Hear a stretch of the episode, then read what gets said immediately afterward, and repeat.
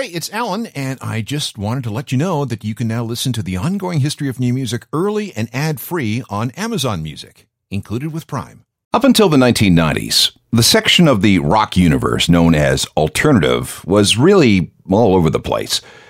There wasn't what anyone could call a defining sound. If it was left of center, weird to the mainstream music fan, and ignored by the media, then it was by default alternative. If you were around in the late 1980s, the decade where the word alternative began to be used to describe a certain attitude in rock, you'll remember that this was an umbrella term for so many different types of artists. If you couldn't categorize a song or an artist by tossing it into any of the regular buckets, then there was only one other bucket you could use, and it quickly filled up.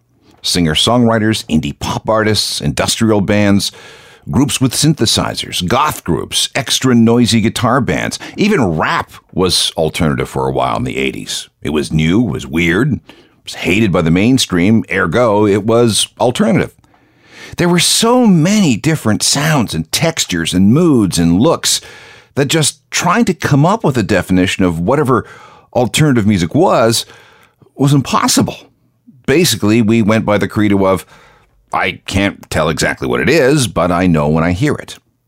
Come to think of it, in many ways, back then was a lot like alt rock today a vast variety of sounds that were adventurous, different, and sometimes, yeah, weird. But then along came something that sort of codified everything, something around which everything else could coalesce and organize. And once that happened, alt rock was unstoppable. For a while, anyway.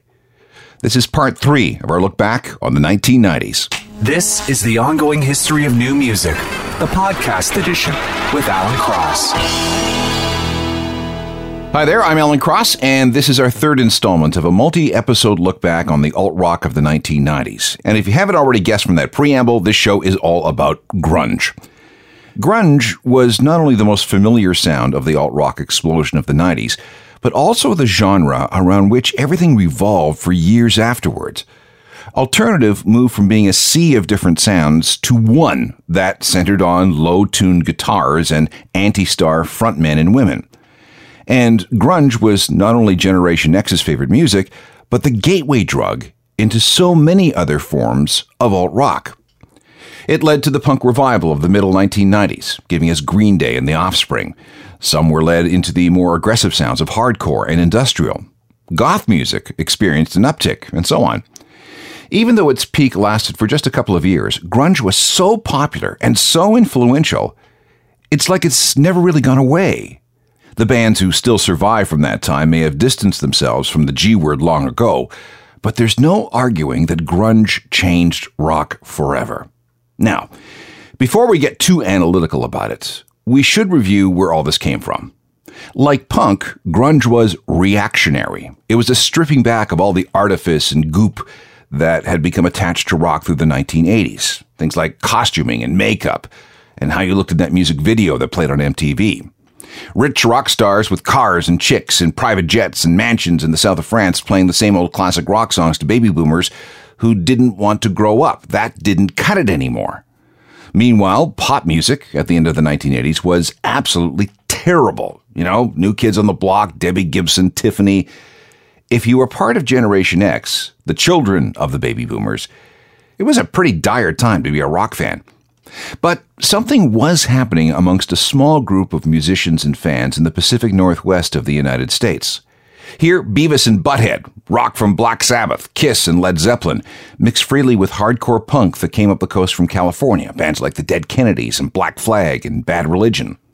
Mix in rainy weather, lots of coffee, a variety of drugs, a ton of universities, and the fact that the area wasn't included on the itineraries of a lot of major tours, and you end up with a petri dish.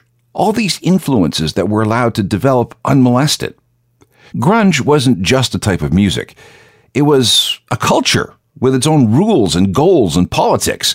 It had its own aesthetic and philosophy and fashion sense. And over time, it even evolved its own class system. And it all started with just a few players, maybe a couple of dozen.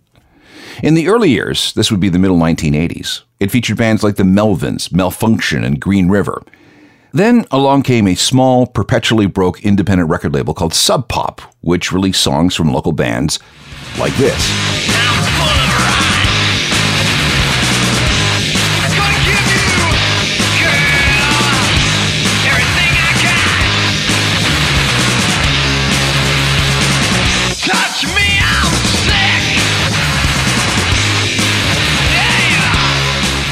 That's Mudhoney with an early grunge classic, Touch Me, I'm Sick, from early 1988.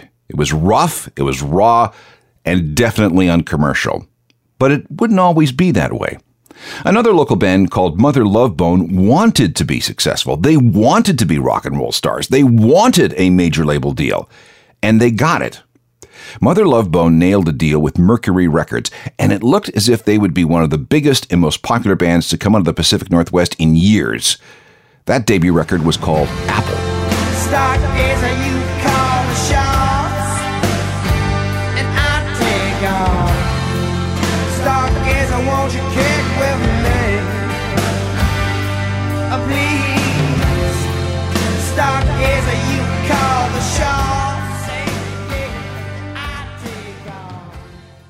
Mother Love Bone with Stargazer. Really good band, and they probably would have been big stars. But just before that album was released, their singer, Andrew Wood, overdosed on heroin, suffered a massive cerebral hemorrhage, and died. However, his death set a number of things in motion which were crucial for this scene to coalesce into something bigger. Some of his friends came together to record a tribute album.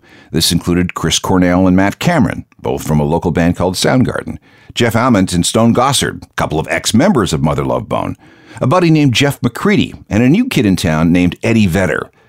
They called this project Temple of the Dog.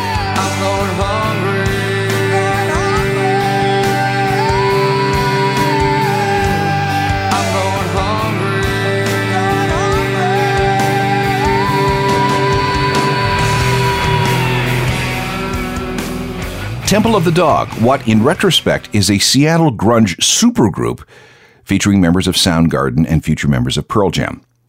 By the time this album, which was self titled by the way, came out, the sound people were calling grunge was starting to gather some serious momentum. Soundgarden was well into building their reputation with a new major label record deal. A group called Nirvana was getting some attention. A band called Alice in Chains had moved from being quasi hair metalers to something more ragged. And Pearl Jam was ready with a debut album. And in the fall of 1991, it all came together. That's next. You're listening to The Ongoing History of New Music, the podcast edition with Alan Cross. This is part three of a multi part series on the series of alt rock of the 1990s. Grunge started showing up on the world's radars in the summer of 1991. It didn't arrive with an explosion of hype, it just kind of appeared and resolved itself into something massive. Three records formed the foundation of grunge. The first to hit the stores was 10 from Pearl Jam, released on August 27, 1991. It was a slow burner, took about a year to get up to speed, and it was not an immediate hit. But when it finally gathered strength, it was unstoppable.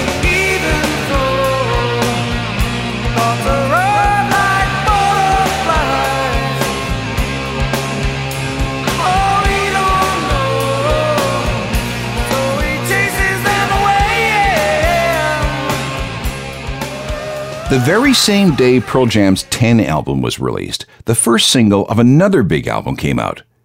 Nirvana's Nevermind is the most famous of the holy trinity of grunge albums. The single came out in August, the same day as the Pearl Jam record, with the album coming September 24th, 1991. Within just a few short weeks, it was selling 300,000 copies a week. And in January, it knocked Michael Jackson's Bad out of the number one spot on the Billboard charts. More than any other record, Nevermind drove not only the rise of grunge, but of alternative music in general.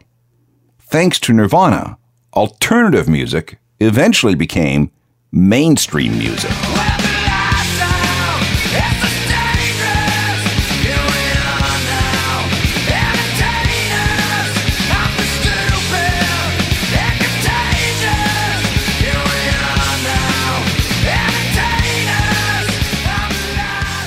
I don't think I need to go into that album again, do I? No, I, I, I didn't think so. The final third of the Holy Grunge Trinity was Soundgarden's Badmotorfinger, which hit the stores on October 8, 1991. This is what they've been working for since the middle 80s.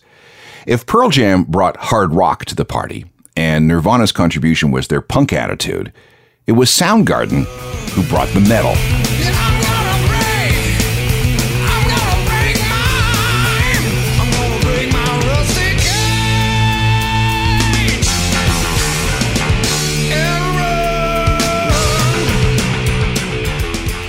Soundgarden's Badmotorfinger, Nirvana's Nevermind, and Pearl Jam's 10.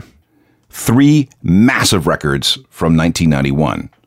The growth of grunge into a worldwide phenomenon was thrust forward by the success of these three albums.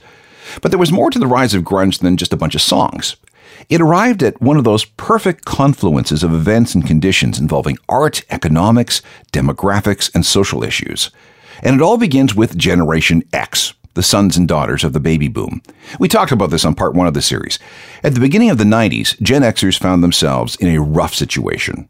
A recession created an unemployment problem and a crisis of confidence. There was the first Gulf War. Saddam Hussein had invaded Kuwait and was threatening to do more damage to the Middle East and the world. But a coalition of forces led by George Bush Sr. and the U.S. waded in and sorted things out at the expense of a lot of young American men. The mood was dark, and that called for music to reflect that, something heavier and angrier and more aggressive than the endless hair metal ballads and the pop music that we heard at the end of the 1980s. Gen X was also at the point in their lives when they were coming of age musically. A huge bulge of them were in that sweet spot age range, 15 to 25, the time in our lives when music seems to be one of the most defining things of our being. Gen X didn't care about what their parents or their older brothers and sisters were into. They hated all that late 80s music that featured one long parade of classic rock bands in the second acts of their careers. You know, lots of Van Halen and Aerosmith and Lynyrd Skynyrd and Elton John. They were just dinosaurs. They were not interested in the pop music that had dominated the latter half of the 80s. Or if they once were, they'd grown out of it. And again, they're not interested in hair metal, which had dominated rock for the better part of the last decade. Gen X wanted music of their own, music made by their own people that dealt with their own issues and attitudes. And they let it be known that they valued authenticity, humbleness, and street cred. Normal stardom came to be something that had to be downplayed and avoided. Slacker culture, with its sense of apathetic egalitarianism, took over. It was supposed to be about the people, about the fans, and about real, honest music. And that was grunge in a nutshell. So, no wonder it took off. As we rolled through 1991, 1992, and 1993, grunge helped reshape mainstream rock. Bands like Pearl Jam and Nirvana and Soundgarden not only sold millions of records, but also provided a gateway drug to the world of alternative rock. This scene, filled with underdogs, off the grid performers, outliers, and weirdos, had existed in lockstep with mainstream rock for decades. But grunge punched a hole into this parallel universe, allowing everyone to see what was going on over there. The general public discovered that there was an amazing variety of artists and music that had always been there, but never had been really acknowledged. Many performers suddenly found themselves in bigger demand than they had ever dreamed. Meanwhile, record companies, always eager to identify and exploit new trends and tastes, started signing up and really marketing groups from the alternative side of town. Older groups, like the Red Hot Chili Peppers and REM, got caught in this updraft, much to their benefit. And so did brand new groups who, although they weren't from the home of grunge in Seattle, sounded like they could be, and that was good enough. If you had guitars that were tuned low and your slacker heart seemed to be in the right place, you too could get a record deal, no matter where you came from. Stone Temple Pilots were from Los Angeles by way of San Diego. The Smashing Pumpkins were from Chicago. Silverchair was from Australia. And Sloan, they were from Halifax.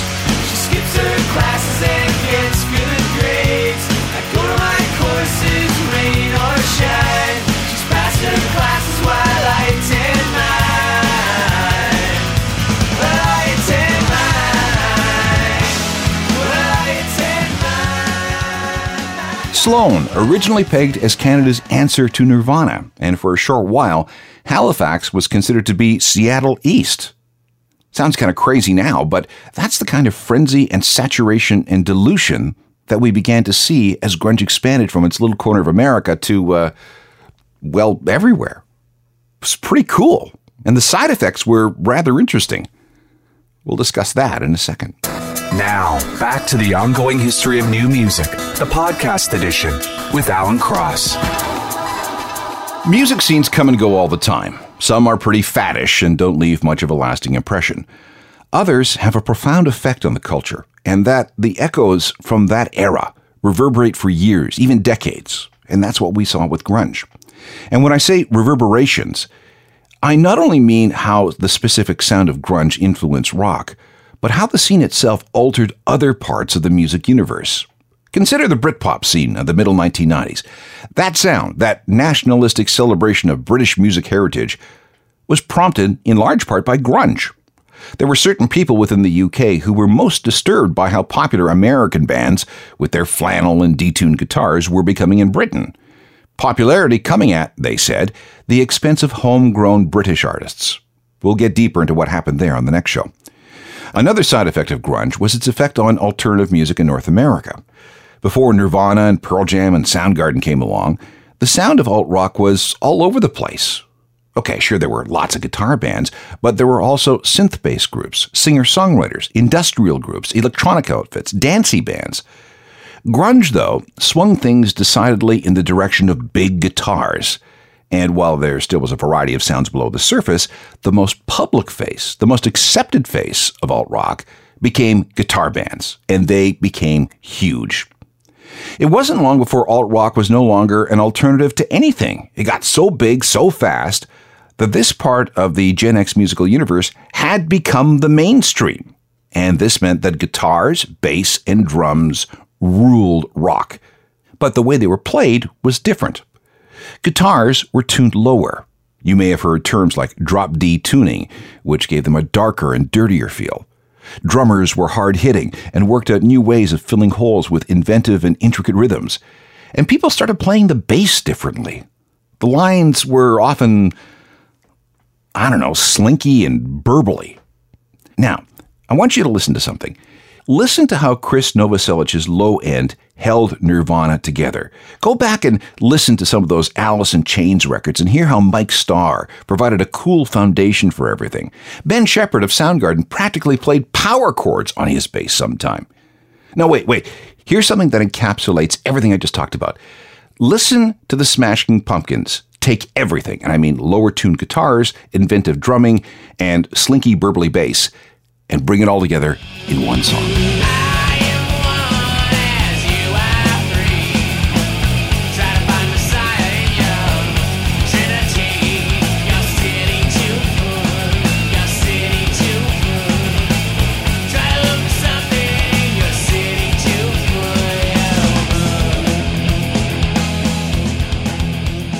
While this extension of a formerly niche scene was very good for business, this caused an existential crisis amongst purists who began to question who and what was truly alternative and who and what wasn't. A major issue was the inclusion of Metallica on the 1996 Lollapalooza tour. While it was amazingly successful in terms of attendance and ticket sales, many of the early adopters of alternative, true alternative people, felt that Metallica and their fans didn't belong these original alternative fans began to lose interest and drift away into areas in which they felt more comfortable. This was the beginning of a massive fragmentation of what used to be a reasonably cohesive scene. When nu metal came along a few years later, things were further polarized. And when file sharing began to take off in the late 1990s, thanks to programs like the original Napster, everyone could suddenly explore every facet of music for virtually no cost on their own. And after that, well, there was no hope of putting the old alternative nation back together. Besides, the Gen Xers who made grunge what it was grew up, got jobs, started families, and basically moved on.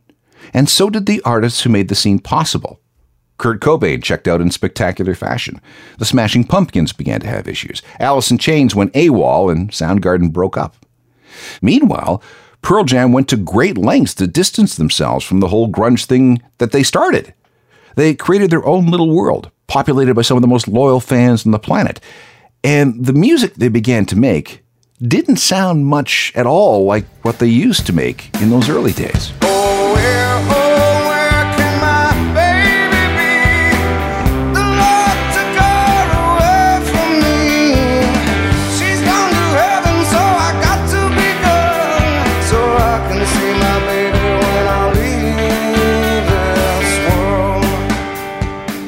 where are we today after grunge broke? Well, in some ways, grunge has become the new classic rock. The acts that were new back then are still being pushed today. Pearl Jam, still very much a going concern well into their third decade. Nirvana remains as popular as ever. Soundgarden reunited and played to sold out arenas, and then Chris Cornell died. We still have Billy Corgan and the Smashing Pumpkins in one form or another. Stone Temple Pilots limps along. Scott Weiland, of course, is no longer with us, but Stone Temple Pilots is.